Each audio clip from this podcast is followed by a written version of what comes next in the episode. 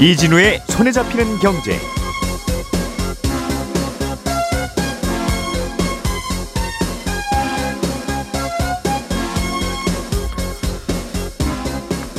안녕하십니까, 이진우입니다. 아파트 값에 영향을 주는 다양한 요인들 중에 하나가 아파트 공급이 원활하게 되고 있느냐 아니냐 하는 건데요. 최근에 우리나라 아파트 분양 물량이 급격하게 감소하고 있습니다. 미분양 우려가 커지면서 건설회사들이 분양 일정을 계속 뒤로 미루고 있기 때문입니다. 우리나라 지방자치단체들의 살림살이에 빨간불이 들어왔습니다. 지방세 세금이 줄어든 게 가장 큰 이유겠지만 국세도 감소하면서 정부가 지자체로 보내주는 세금이 줄어든 영향도 꽤 큽니다. 올해 들어서 전 세계 주요 국가들의 증시는 크게 오르는 것도 아니고 크게 내리는 것도 아닌데 유독 일본 증시는 때아닌 호황을 맞고 있습니다. 조금 전에 말씀드린 이 세 가지 뉴스들 오늘 자세하게 정리해보죠. 5월 19일 금요일 손에 잡히는 경제 바로 시작합니다. 우리가 알던 사실, 그 너머를 날카롭게 들여다봅니다.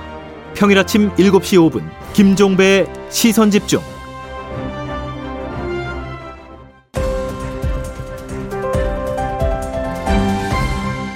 이진우의 손에 잡히는 경제.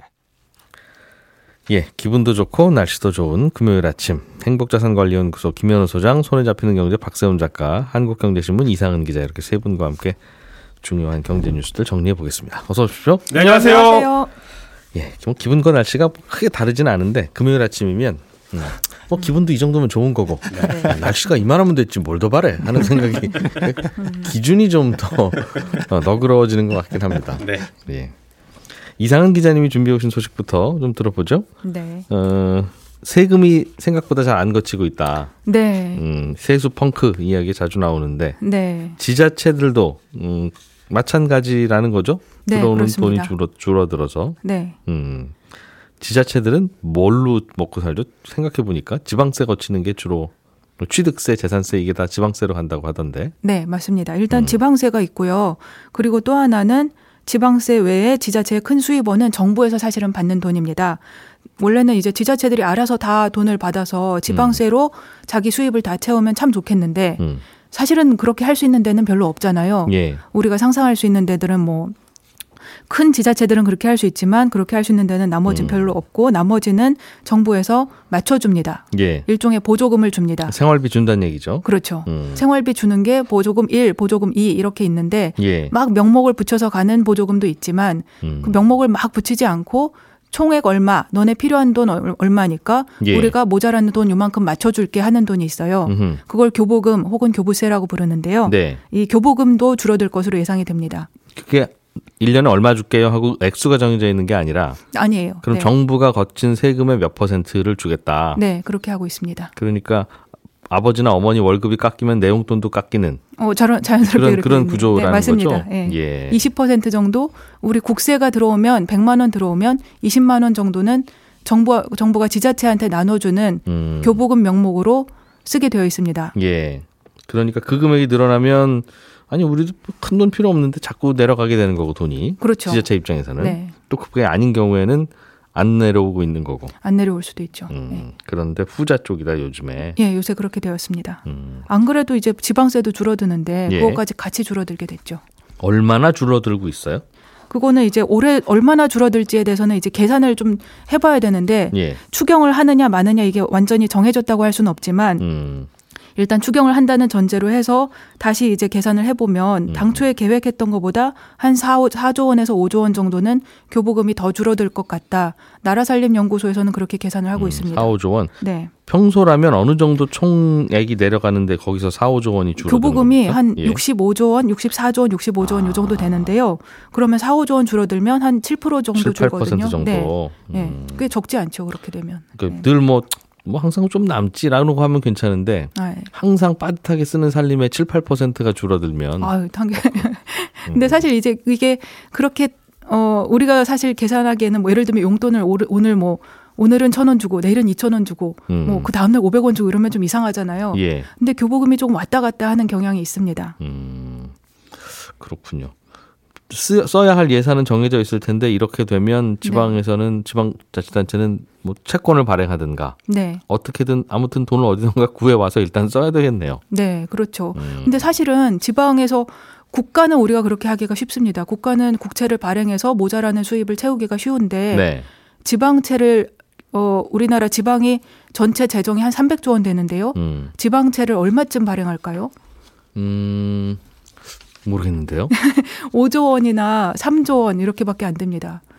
그 말은 아주, 돈이 네. 필요하면 대한민국 정부가 제일 큰 형님이 돈 빌려서 그렇죠. 그 돈을 나눠주면 네. 나눠줬지 직접 스스로 돈을 구하기도 만만치 않다. 아, 쉽지 않죠. 게다가 거기 레고랜드 사태 같은 것들도 영향을 미쳐서 지금은 더더군다나 그렇겠죠. 조금 애로가 있습니다.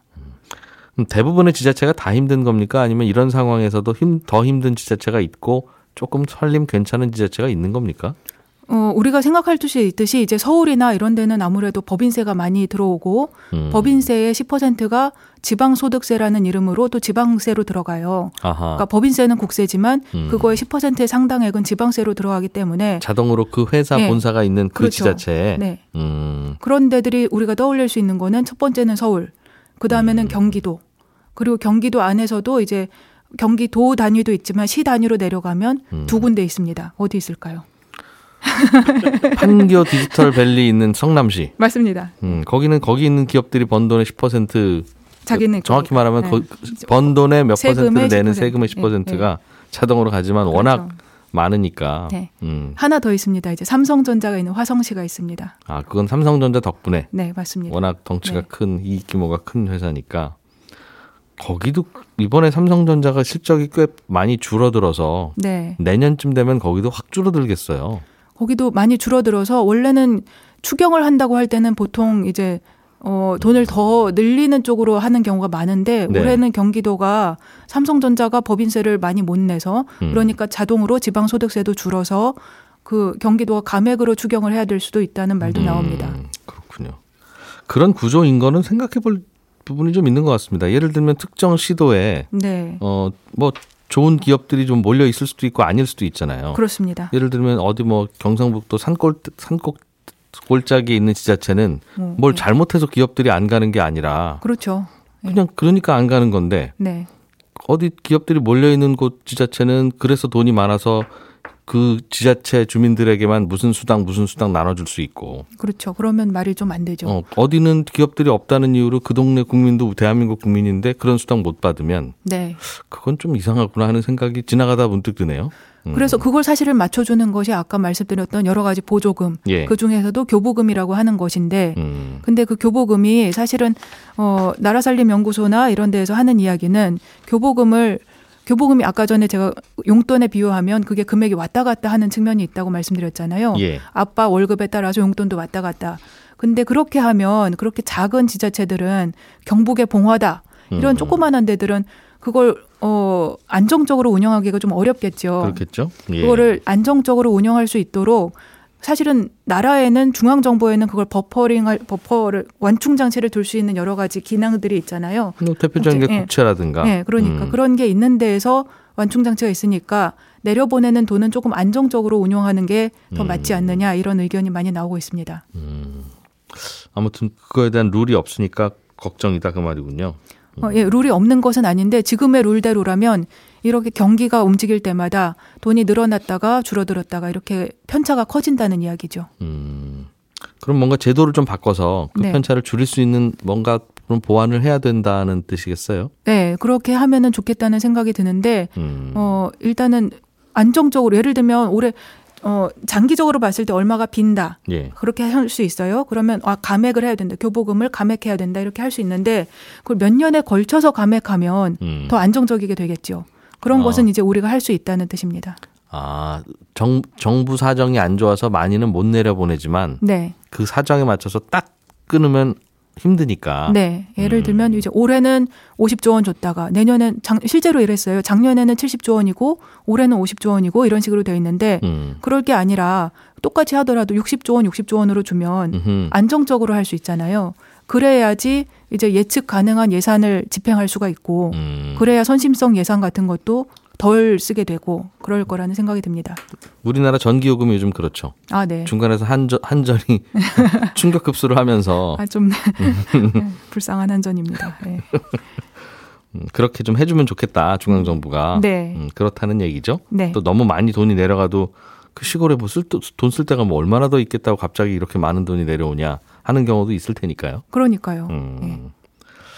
알겠습니다. 전체적으로 보면 지자체들이 어려운 지자체는 어려워 보이기도 하는데 뭐 네. 이건 이제 사람마다 생각이 좀 다를 수도 있겠습니다만 탈모 치료 비용도 지원하겠습니다 하는 지자체들도 있어요. 뭐 그 상상을 할 수는 있을 수 있는데 네 많이 있습니다. 예. 아, 지자체마다 참 사정도 다르고 다 다른가 보구나 네. 하는 생각도 들고 네. 그걸 우리가 그냥 그런 동네는 그렇고 저런 동네는 저렇지 네. 우리나라는 이렇고 중국은 저렇고 일본은 저런 것처럼 똑같지라고 생각할 건지 네. 아니면 아, 그래도 같은 나라인데 어느 동네에 사느냐에 따라서 이렇게 다르면 되나?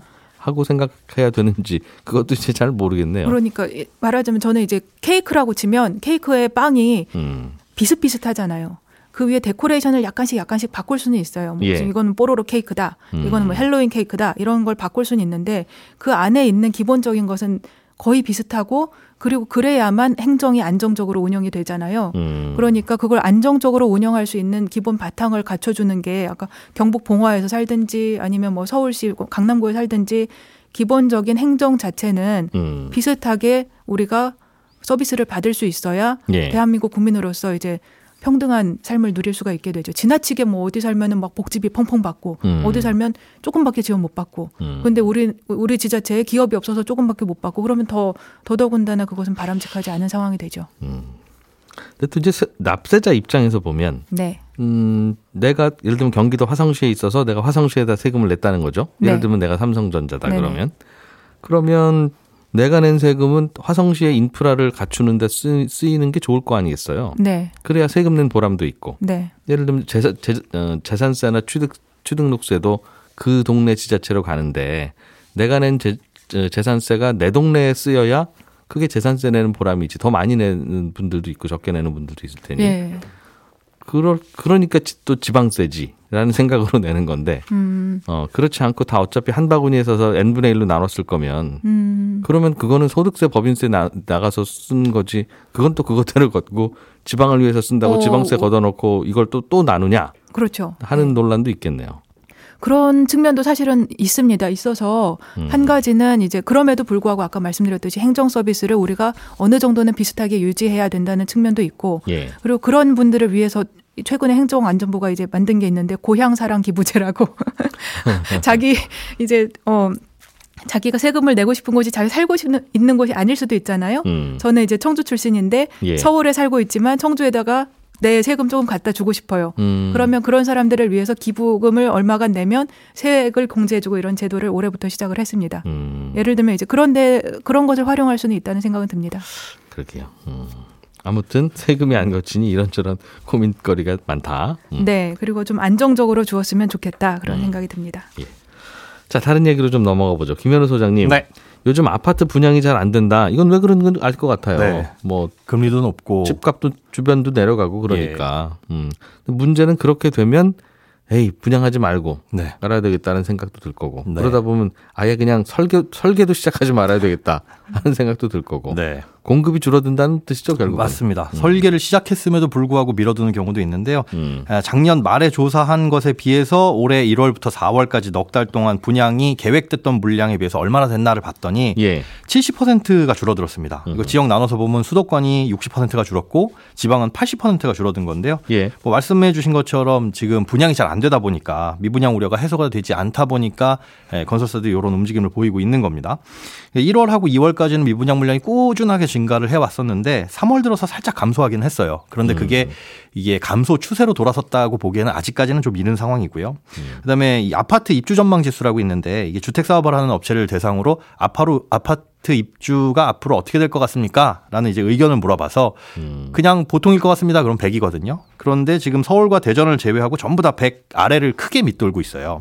입주 전망이라는 건 다 지어놓은 아파트에 과연 이분들이 진짜 들어오실까요? 하는 질문입니까? 그런 이제 그렇죠. 아파트를 다 지어놓은 아파트도 있겠지만 앞으로 지었을 때 사람들이 잘 들어올 것 같냐라는 질문을 포함하고 있는데 입주 물량이 얼마나 될 것 같냐 그런 뜻인 수도 있겠네요. 네, 딱 그렇게 보시면 됩니다. 이제 입주를 할 것 같은. 예예. 그런데 서울과 대전만 100을 넘었고 다 이제 100 아래이고요. 이게 전체적으로 봤을 때 6개월 동안 40포인트 정도 올랐는데 그래도 봤자 85입니다. 그러니까 이게 이 입주 전망이 좋아질 것 같다 이렇게 기대감이 높아진다라기보다는 침체에 대한 우려가 조금 줄어들었다 정도로만 해석할 수가 있는 상황이라고 볼 수 있겠죠. 집값이 좀 내려가고 안정적이면 좋겠다는 생각을 뭐 많은 분들이 갖고 있고 네. 바람직할 수도 있는데 이제 그렇게 되면 이제 이런 일이 항상 공급을 안 해버리는 문제가 생기니까 네. 조금만 지나가면 집 모자라서 또 집값 오르는 네. 그런 상황이 오지 않을까. 그게 걱정입니다. 걱정인 건데 뭐 자재값, 인건비 오르고 공사비 오르고 하는 것 때문에도 공사가 중단되고 그러면 역시 또 공급이 뒤로 밀리고 그러는 거잖아요. 맞습니다. 이제 미분양 우려는 있지만 수익성이 좋은 것들은 계속 공사를 진행을 해야 되고 진행해 왔던 것은 끝을 내야 되는데 특히나 이제 재건축 단지 같은 경우에는 사업 기간이 길잖아요. 예. 그래서 자재값이 급등하기 전에 사업을 시작했던 2, 3년 전에 시작했던 곳들은 지금 조합에다가 공사비 인상을 요구하는 게 한 5, 60% 정도 기존 계획 대비 올려달라라고 요구를 하고 있고 이걸 다 수용하게 되면은 뭐 조합원들이 1인당 몇 억씩을 더 부담을 해야 되니까 이걸 또 갈등이 생기다 보니 사업이 지연되고 있는 것들도 많이 있습니다.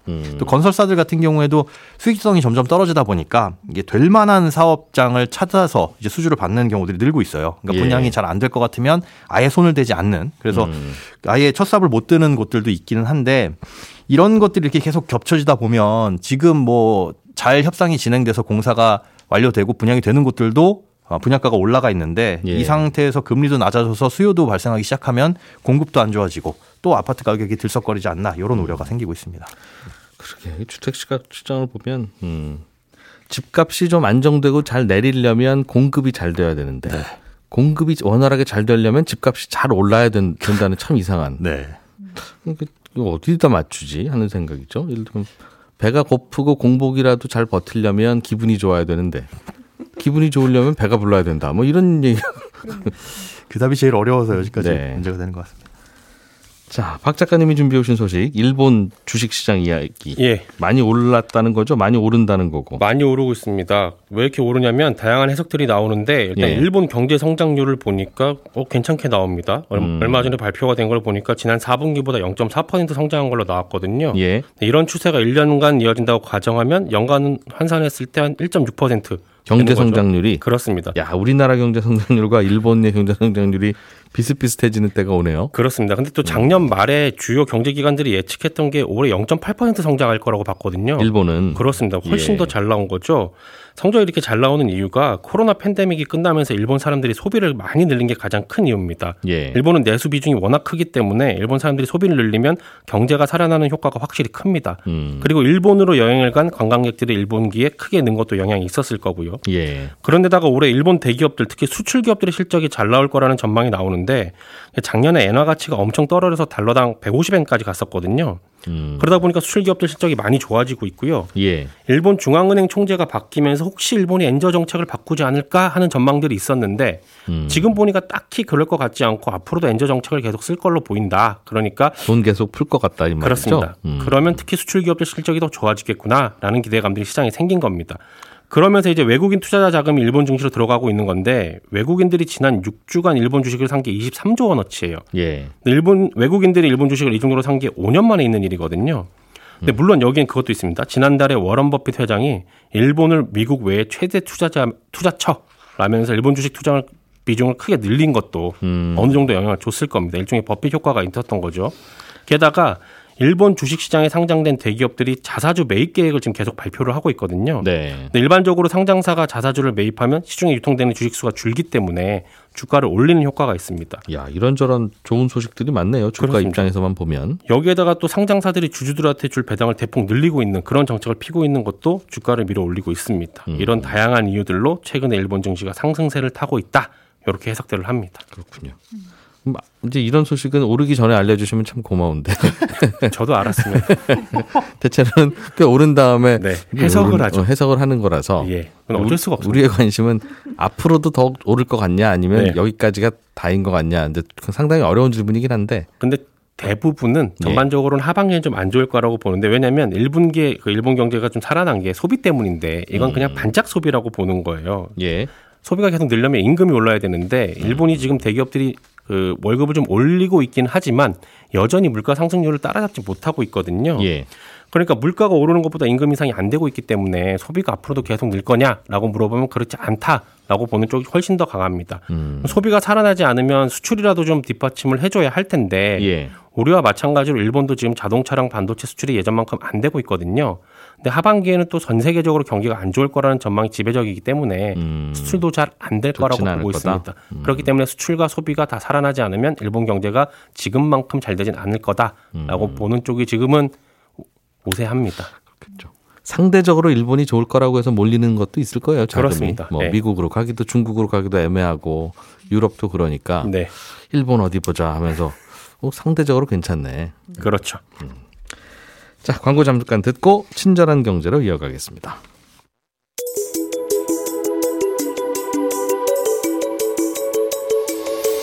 경제를 생각하는 사람들의 즐거운 습관, 이진우의 손에 잡히는 경제를 듣고 계십니다. 매주 처음과 끝에 찾아가는 특별한 코너, 친절한 경제가 이어집니다. 오늘은 청취자 안효선 님이 주신 질문입니다. 뉴스를 보다 보니까 미국 정부의 부채 한도가 다 차서 큰일이 날 거라고 하면서 미국 정부가 셧다운 된다는 얘기도 있고 디폴트가 된다고도 하던데 정부의 셧다운과 디폴트 이 두 개는 같은 뜻인가요? 아니면 다른 건가요? 이런 질문을 주셨습니다. 우리가 저 가게 문 닫았대 그러면 저 가게가 장사가 안 돼서 망했다는 뜻인 경우가 일반적이지만 꼭 망한 게 아니더라도 가게 문은 닫을 수도 있잖아요. 뭐 주인이 휴가를 간다든가 내부 수리를 위해서 문을 잠깐 닫는다든가 그런 목적으로 임시로 문을 닫기도 하니까요. 미국 정부의 셧다운과 디폴트도 비슷합니다. 디폴트라는 건 미국 정부가 돈이 없어서 공무원들 월급을 못 주든 국채의 이자나 원금을 못 갚든 뭐 어디 공사 대금을 못 주든 하여간 미국 정부가 주기로 한 돈을 못 주는 상황 이걸 의미하고요. 그러니까 디폴트는 가게로 치면 가게가 망한 거하고 같은 거고 미국 정부가 셧다운이 됐다는 말은 미국 정부가 운영비가 떨어져서 입금이 안 돼서 공무원 월급을 못 주거나 하여튼 정부 운영이 멈췄다는 뜻입니다. 가게로 치면 가게가 문을 닫은 문을 못 연 상황과 비슷한데 그런데 이게 가게랑은 좀 다른 게 말씀드린 대로 가게는 꼭 나쁜 일로만 문 닫는 건 아니지만 정부는 나쁜 일이 아니면 문 닫을 일도 없고 사실은 문을 닫아서도 안 됩니다. 그래서 정부가 셧다운 됐다는 말은 디폴트 됐다는 말하고 사실상은 같은 의미고요. 정리하면 미국 정부가 디폴트가 되면 미국 정부는 셧다운이 되고 미국 국채는 이자 지급이 중단이 되고 미국 군인들은 밥도 못 주고 사회보장제도도 작동 안 되고 그런 겁니다. 그러니까 디폴트가 되면 벌어지는 수많은 나쁜 일들 중에 하나가 정부의 셧다운이다. 그렇게 생각을 하시면 되겠습니다. 저희 손에 잡히는 경제 홈페이지에 오시면 친절한 경제에 대한 자세한 안내가 있으니까 참고해 주십시오. 평소에 궁금한 게 있었는데 아무리 찾아도 답이 안 나오더라 하는 게 있으면 편하게 질문 남겨주시면 좋겠습니다. 지금까지 이진우였고요. 저는 다음 주 월요일 아침 8시 30분에 다시 오겠습니다. 함께해 주신 여러분 고맙습니다.